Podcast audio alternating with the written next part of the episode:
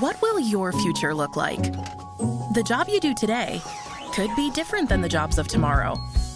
Some see this as a challenge. At UCF, we see opportunity. A chance for you to grow your knowledge and strengthen your skills from anywhere life might take you. With in demand degree programs and resources for your success, UCF Online can help you prepare for the future and all the possibilities that come with it.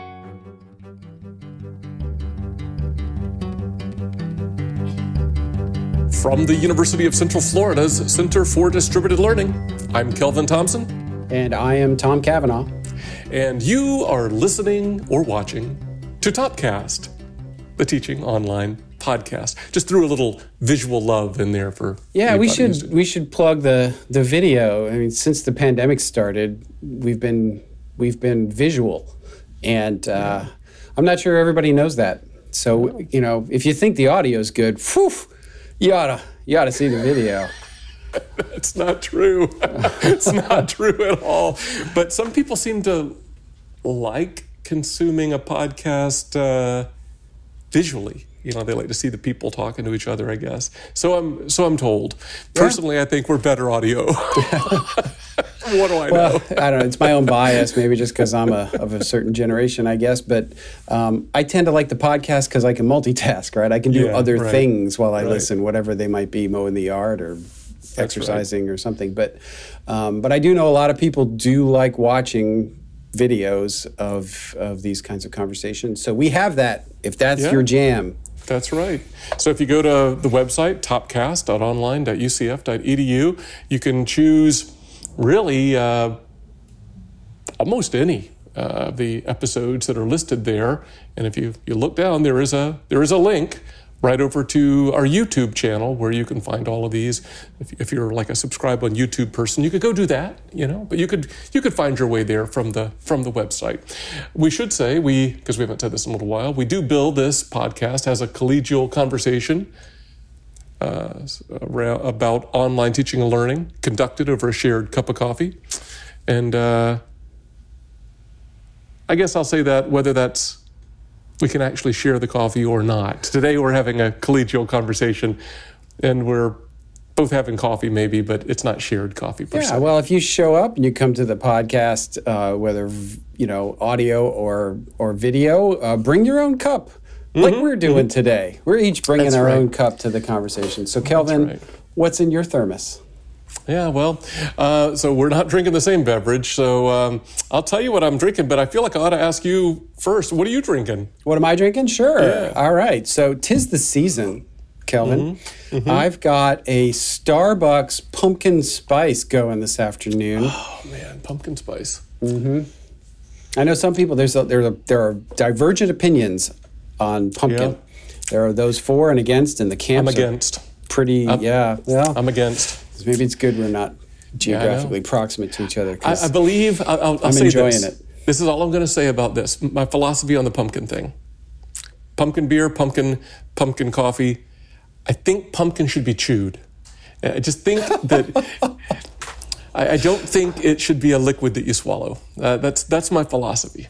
You, you should chew a, the pumpkin. You're a gourd elitist, Kelvin Thompson. I, I had no idea. I know. I know. People people people are gonna i think there's a vote somewhere right that we're gonna throw out like autumn or fall it's just gonna be called pumpkin spice is going to be the name of the season i mean there's people who who you know that's their thing right like ooh it's pumpkin spice season see that's think that's that, that, could be where you are. I don't know. Well, that, I, I, don't maybe. know. I, I, I like the occasional cup of coffee, and so I only during this time of year though. I won't drink it usually all year all year yeah, long. See, that's all right. So, I, I you know right. I'm. I won't do it personally, but I certainly support everybody's uh, freedom to drink the pumpkin beer, drink the pumpkin coffee, drink the pumpkin spice latte. So one whatever. can be a gourd elitist and a coffee libertarian at the same time. Sure. I guess. Okay. I don't know what that means, but sure, that sounds good. Whatever. but well, I am not drinking pumpkin anything, uh, but I will tell you what's in my cup if you'd like. I would have shared this with you if we were together today. Uh, it is a single origin Peru from Blind Tiger Coffee Roasters in Tampa, Florida. I first became acquainted with Blind Tiger Coffee several years ago, maybe five or six years ago, because uh, I happened upon it during a stroll. You'll you'll probably appreciate the irony of this. This a stroll through a quiet night in Ybor City on like a like a Tuesday, uh, while I was catching up with an old college friend who was in town for a conference. We went out, we drove a little way from his conference hotel. We ended up walking around like a totally dead Ybor City in the Tampa area, and uh, it was just this little tiny shop connected to a co-working space, and seemed like it was mostly like a clothing store. And then somebody who worked there happened to sell coffee because it was their hobby to roast it or something. And so they kind of, you know, so oh, we'll make some coffee for you. But it was a good cup of coffee. I remember it five, six years later. And then just a few weeks ago, five or six years later, I ran across another blind tiger location in the Tampa area. And I discovered that now there are these multiple cafes across the greater Tampa area. So they suddenly like I guess in five or six years, they got serious about the coffee part of their business and it's front and center.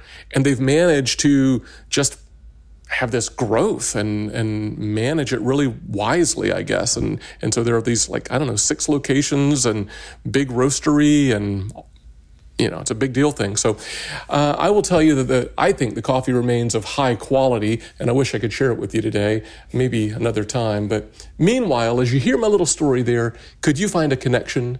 To today's episode in my coffee? I think I did. Um, mm-hmm. all right, so I know uh, what we're talking about today and who we're talking to.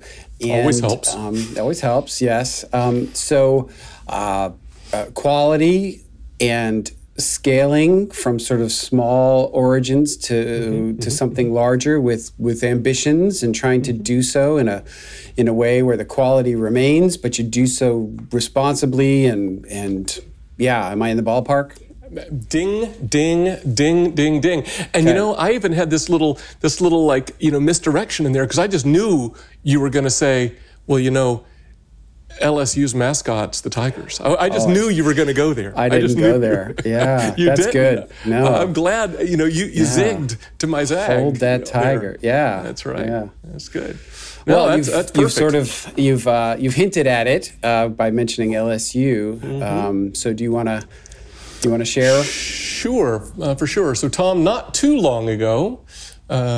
Couple months ago, I think, you interviewed our colleague, Dr. Alexandra Sasha Thackaberry, who was, at the time of your interview, Vice President for Online and Continuing Education at Louisiana State University, LSU. And as this episode releases, Dr. Thackaberry has recently taken on a new role as Associate Vice Chancellor for Learning Experience Design Innovation, which is a, a lot of words in a title. I like it, at National University. And previously, Dr. Thackaberry, un- undoubtedly many of our listeners will know, held leadership roles at Southern New Hampshire University and Cuyahoga Community College. Uh, is there anything you'd like to say about the interview before we cut to it, Tom? Uh, just that I really enjoyed talking to Sasha. She's a great colleague, super smart. Um, every time I talk to her, I learn things um, and has a lot of wisdom to share. Um, we could have talked about a lot of different things, but I was particularly interested in the work that she was doing at LSU and and taking something uh, that that was not where where the administration wanted it to be, and how do you help grow it, put the infrastructure in place, deal with the the change aspects of it, the politics and the culture, and all of that was was was kind of interesting to me. And uh, and she's a great person to talk to about it. That's super. Well, with no further ado, through the modern technological marvel of podcast time travel, here is your interview with Sasha Thackaberry.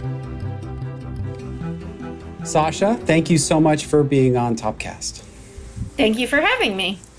So you you have um, you've been on our list for a while, I have to say. Ooh, yes, your ears are probably friend of Tom and We've Kelvin. I love it. um, and you know, there's a couple of things that, that we could talk about. But one of the ones I wanted to, to to try to get your perspective on, because you've been living with this for a little while now, is somebody who's essentially launching a new online program at a very well known university.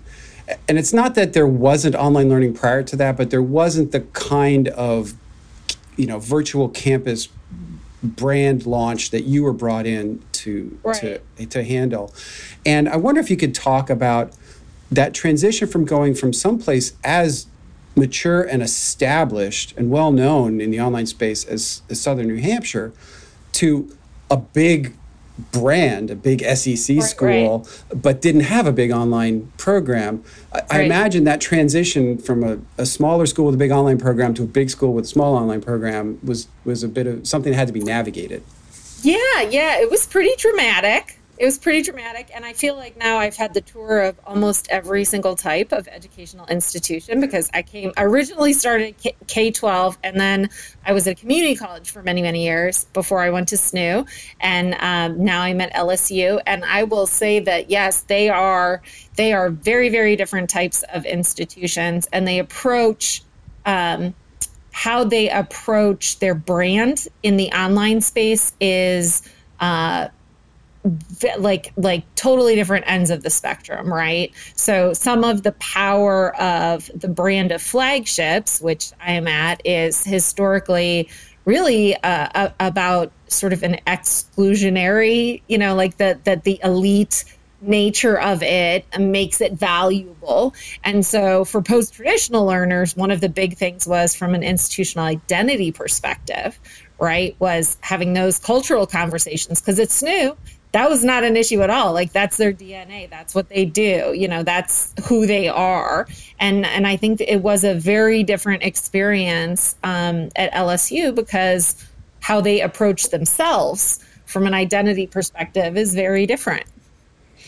Yeah. So um, what do you think the biggest challenge has been for you uh, how long have you been at LSU at this point? Three and a half years. Three and a half three years. Three and a half so, years. Yeah, you yeah. can't claim I'm new anymore, right? No, no, but, no, no. It's flown by. The time has flown by. It truly yeah, has. Yeah, But what would you think? What would you say is your is the biggest challenge that you had to face as you've stood up LSU online in its in its current incarnation? Yeah, um, I think the change management piece was really was really the hardest, and uh, you know, there's always things if you could go back and do it over again, things that you would do uh, differently, especially in the beginning.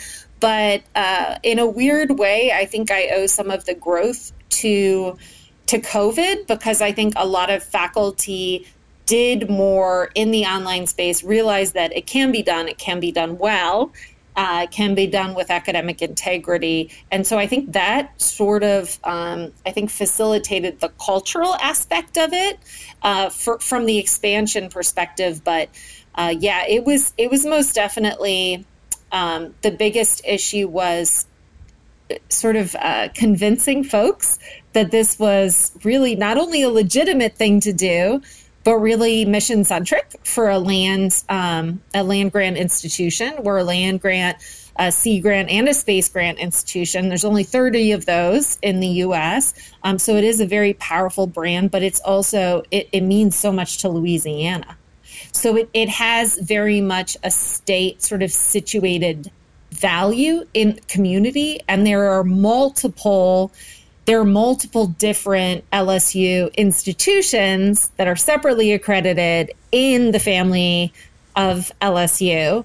And so there are a lot of identity uh, and, and cultural sort of challenges. I would say that that was the biggest, that was absolutely the biggest thing. So you, you mentioned like how important this is to Louisiana, although LSU I would describe as a national brand, For sure. Uh, mm-hmm. you know, more so than just a regional one. Um, do you do you think that that's the biggest opportunity? So you sort of talked about the biggest challenge, the change mm-hmm. management mm-hmm. aspect. Mm-hmm. But as far as the biggest opportunity, is it is it within the state or the region, or do you have sort of national aspirations? Yeah, yeah. So most definitely national. So we're doing we're do, approaching it like a lot of institutions do. So like hyper local, local, which is they call local, which what what in non marketing parlance I would call regional, and then national um, marketing, and uh, our growth is from out of state. So the majority of our our new growth is coming from out of state, and that's I, in my mind, that's a very good thing. Uh, Louisiana is a very insular state. It doesn't have a ton of growing population. And so a lot of these smaller communities where LSU institutions are situated really do need those enrollments and they're not going to come from in state. So we've been very successful working with those institutions. Um, I think that the power of the LSU brand is huge. It it's it's in, an interestingly emotional brand to people, right? It's not just about the academics, which obviously it has um, pretty impressive academics and research going on, but it's also it's just a hearts and minds thing that I didn't even fully appreciate till I came there. Like people love LSU, like they love it. Um, and I know it from my own life. People others. who are from Louisiana or who have graduated from LSU, it's all go, you know, French go, Tigers. Yeah, exactly. G-A-U-X, Everything's purple and gold, everything. Uh huh. Yeah. Uh huh. It is literally, I mean, they say you bleed purple and you live gold or something. I think they used to say that. It's not an official slogan anymore, but people say it all the time. They're like, I bleed purple and gold. And I was like, it's it's a lifestyle. so so for a lot of people who no longer in Louisiana, or maybe they had a parent who was a graduate, or they didn't even know there were graduate degrees available online. A lot of it is just getting the word out there that it exists. I'd say that's one part of it, but the the other big part of it is um, the technology on the back end is very sort of uh, old school. I like to call it retro, but not in a good retro way. It's vintage. Yeah. It's vintage. There you go. It's vintage technology. We have a mainframe as our student information system, no data warehouse. So, um, things that online programs should be able to do well and fast um, are require significant human intervention for us to accomplish. Like something as simple as processing transfer credit. Yeah, yeah, interesting. Um, I want to come back to your, your point about change management because I think it's so important to the work that, that we do collectively as an industry. And 100%. you, know, in, in your role there and in, and in previous roles, and I imagine that uh, knowing you, that you've been kind of having a lot of meetings, um, but I'm sure it's more than just that. I wonder if you have any particular strategies that you think have been particularly effective as you've been navigating this change management uh, and, and yes. overcoming resistance. Because let's face it, there's a lot yeah. of hidebound kind of culture in some of these institutions, yep. and getting people to accept something different is is hard sometimes. Right, for sure. I think the first thing um, I, I do, I have some strategies. In fact, I should write these down. Um, so one of they're intentional too. It's taken me a while to sort of like uh, figure out what they are and name them, not by names, but like being able to articulate it. Um, the first one is it's sort of on the Kotter's change model, like um, raising the level of concern, right? Uh, but how you do that with academics can be very different depending on the ty- type of institution you're at, right? So, and then a lot of folks have to raise the level of concern with their own administration to get the ne- necessary resources to do the work. And so, uh, I found a couple of things are successful. The first one is definitely activating that competitive nature of academics and saying, okay, for for like peer institutions institutions and just aspirational institutions. Actually, if they're too far aspirational, it doesn't work.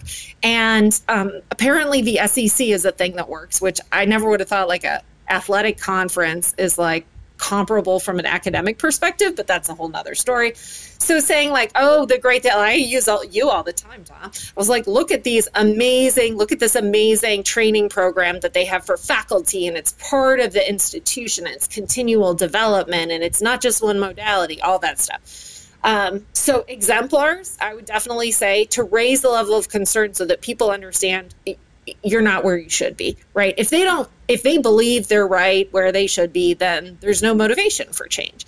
Um, so that's, I think, the one piece. The other piece is um, financial.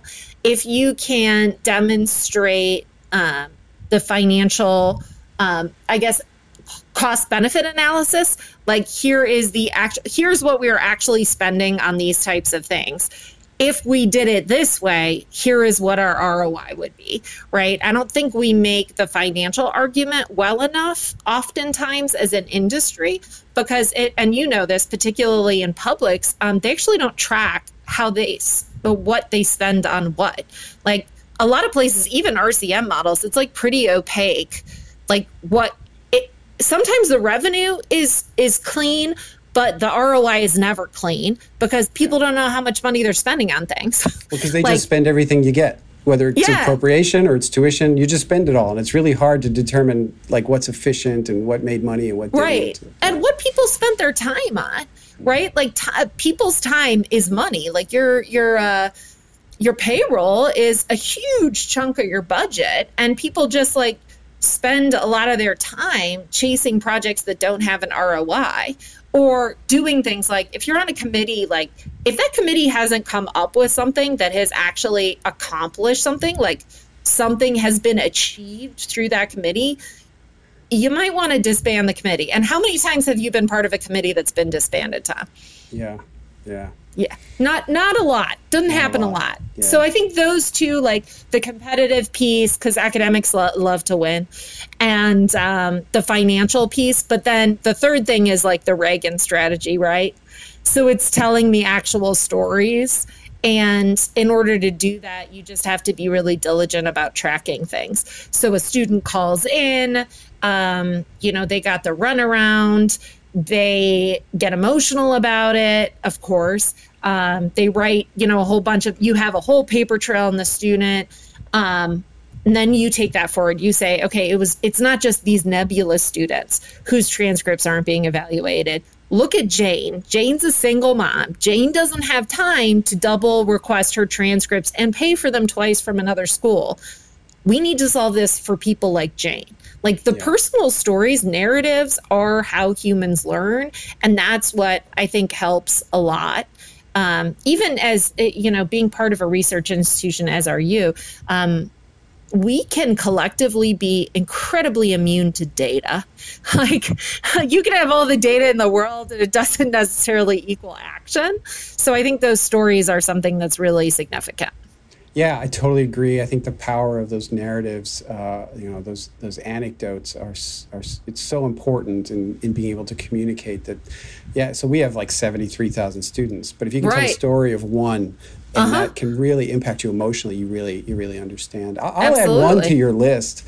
Yeah, um, add one. Although we should we should be writing this down. I know we should. Maybe there's a paper in here somewhere. Mm-hmm. Um, and that is is data. Uh, I, I, think you were sort of talking about financial data a little bit, mm-hmm. but um, at least with faculty, when I've gotten faculty resistance, um, being able to share with them peer reviewed scientific data that you know shows no significant difference or whatever right, it is that I'm right. talking about because they're scientists and they're researchers and and they understand that kind of an argument. I've, I have found that on occasion to be useful. Yeah, yeah, it, it's interesting because when I went to LSU, I wasn't anticipating needing to have those conversations because I was in this new bubble. And in this new bubble, that's what you do. Like, you don't have to have the conversation about is online a legitimate modality for students to get a degree in, right? Um, so it, it, it was interesting. I had to sort of sharpen my uh, rationale, you know, I would say. And I would say national data is very helpful too, right? So national data, if something's in the Chronicle or Inside Higher Ed about the growth of something, um, sharing out things that are coming out, um, even national data, I think can be helpful. It's it's difficult for us to get data from our own institution, and um, those other studies, I would say, are, are helpful, but we do those more at the design on the design side. I would say. Yeah. Well, um, maybe maybe the last question I'd ask you to kind of reflect on is is maybe some advice as I look at uh, the the landscape across higher ed, and particularly online and digital learning higher ed. I imagine there are a lot of people coming out of the pandemic and the, the pivot to remote instruction, and a lot of schools have sort of realized we don't really we didn't really have an online strategy. Mm-hmm. And i think i think we might need one going forward. Right. like this isn't going away. So for people who have been charged with doing maybe even at a smaller scale what you have done at lsu you know what advice would you give them about trying to have an intentional online strategy at an institution that maybe hadn't thought about it like that before right I, I, would first decide. I would have this uh, the conversation about what is going to be the online identity of that institution because growth. Uh, we make this assumption that um, like wild growth is what everyone wants and needs, and sometimes it's just sustainability or sustainable growth. But to do that, you can't you can't pretend like you can market like a SNHU or a WGU or you know or even a, Colorado State University Global. You don't have that full infrastructure. So I would say definitely figure out what your like what your lane is what your differentiator is first. So figure out like what that thing is that makes you different, that should make you the best at that thing, and then really decide what to do about the OPM part of it.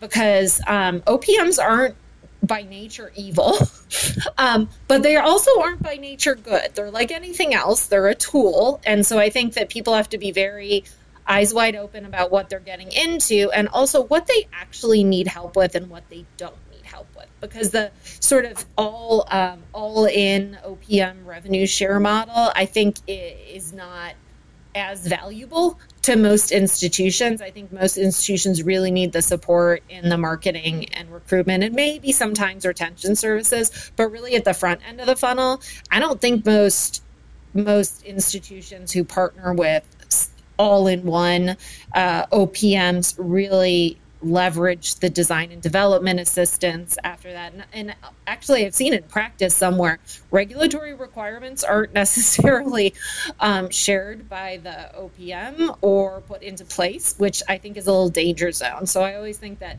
having design and development, something in house, professional development in house, those sorts of things. And then, you know, what you can't build, buy. Yeah, that's great advice. That that uh, that OPM question is a huge one because you're right. There are pros and cons, there are advantages and disadvantages. There are costs and benefits. But I think a lot of times people get blinded by the benefits and don't always think about the costs. And you know, there are, as you said, there's valid reasons to use them and right. there's valid reasons not, and you have to decide what makes sense. And and, and you're correct. Uh, I've seen it as well that the model for that industry has evolved. You can mm. do more fee for service, or you don't have to bundle everything into this kind of large rev share, right. you know, percentage. So you can negotiate and, and do something a little more custom now. And and also put performance expectations. I have seen so many bad contracts, like contracts that were not um, like a vendor can say they're going to do anything, but is it in the contract? Like, are they committing to a certain amount of growth? If they don't hit their growth targets, then what happens? Does their rev share go down? You know, those things need to be structured in. And unfortunately, most of the time, the folks who are negotiating these are not really well versed in negotiating large multi year contracts. So that's like sort of a whole nother sort of skill set. And typically in public institutions, I don't want to say it, but we're not 100% great at negotiating to begin with. Multi year expensive contracts are the things we do. yeah, yeah. Wow. Well, I wish we had more time. Maybe maybe we'll do a Sasha part two at some point in the oh, future. dear. would, maybe we'll do it in person at one of these events once they oh, start happening fun. in person. So, on behalf of Kelvin and and Topcast, I want to I want to thank you for spending some time with us today. Absolutely. Thank you. Well, Tom, that was your interview with Dr. Sasha Thackaberry. It was, yeah, great conversation. She's always full of energy and great insights, and I really enjoyed it. Yeah, for sure. I mean, I think that whole interview really kind of stands on its own. I mean, we can we can talk about whatever you want to um, from there if you'd like to hit any any particular points. But I I think uh, it, it actually stands quite well on its own. It does. I think there were maybe some universal truths that she that she dropped that I hadn't thought of in that way before. Mm-hmm. But when she said, I'm like, oh my gosh, that's so true. Like. Dr- taking advantage of, of academics' competitive nature. Mm-hmm, uh, mm-hmm. That is so true. You know, I mean, I know that we're collegial and we all work mm-hmm. together, and there's great examples of different institutions collaborating. But you all, we're also competitive with each other. How often do we look at the U.S. news rankings and whatever, and you have aspirational peers and all those other things? So you want to win, right? So I get that, and I think tapping into that was really smart and effective on her mm-hmm, part. Yeah, no doubt. And, uh, you know, that was very kind of her to, uh, you know, refer to UCF as, as such a peer and uh, uh especially related to our faculty professional development programs. If anybody's interested in that, hey, check out Topcast episode 59, online faculty development. We go into some detail about that. Uh, you guys spent a lot of time. I mean, I think you're very, both very strategic businessy kind of folks. So you're, you really kind of dug in on like, you know, financial viability and ROIs and efficiency, liked all that stuff. But I love the message of uh, telling stories. You know, I, I love a good story and the and understanding the power of story. That makes sense to me too. It was I agree. It was all just really good wisdom distilled. Yeah, yeah, and um, yeah, the power of narrative is so important, especially in trying to tell that story. You can you can give any set of numbers that you want. Oh, we got 4,000 students like this, mm-hmm, but mm-hmm. tell one person's story and how something has impacted them and changed their life. And you say, you know what, we got 3,999 more of them. That I think is so much more impactful than just dropping stats. Yeah, although I, I, suppose that you know there there are tools that are useful. Like Sasha talked about being diligent about tracking things, you know, data wise. But you know, I suppose um, particular approaches like journey mapping could probably be instructive. Uh, maybe service blueprinting. Uh, not w- long ago, I ran across a uh, kind of an alternative uh, called touch point terrain mapping. I mean, there's all kinds of you know systematic ways of getting there. I suppose it's not just we make stuff up. yeah, yeah. Well, and uh, you, you ought to see Sasha's uh, spreadsheets.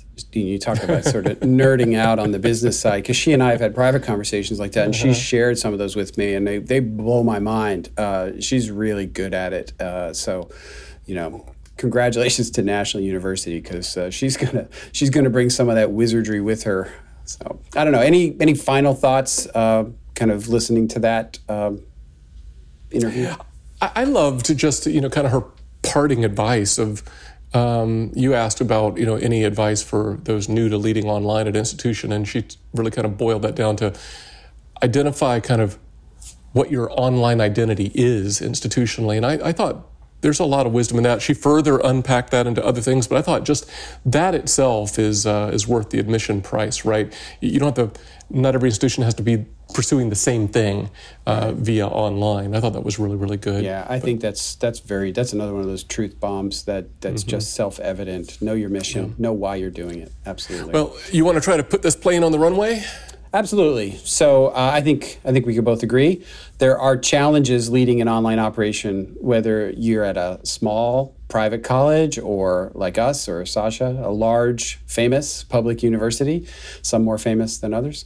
Uh, yet these challenges can be opportunities if you properly manage the necessary change, including the financial, the process, and perhaps most importantly, the human relationship elements.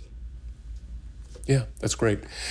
I know we're trying to get out of here uh, before we go into extra innings or whatever the appropriate sports metaphor is at this point, but uh, I think we got time for just a quick plug if I can keep it brief. Yep. So, Dear listeners, we would love to have you join us for the recorded live year in review episode of Topcast. At the time of today's episode recording, we don't yet know when the recorded live date is that has been selected by the poll respondents. You're time traveling because uh, you know stuff what we don't. We'll be posting the date of this gathering on the show notes page for this episode uh, which is at topcast.online.ucf.edu, and via Twitter. Uh, you can find all that stuff on the website. Please mark your calendar, look at the date, mark your calendar, because we'd love to have you join us live. And then that recording will be the first Monday episode for December 2021. So come join live, but then uh, catch the recording as well. So hope that you can hope that you can make it. Join well, us. We'd love to have you. Until next time, though, for Topcast, I'm Kelvin. And I'm Tom. See ya.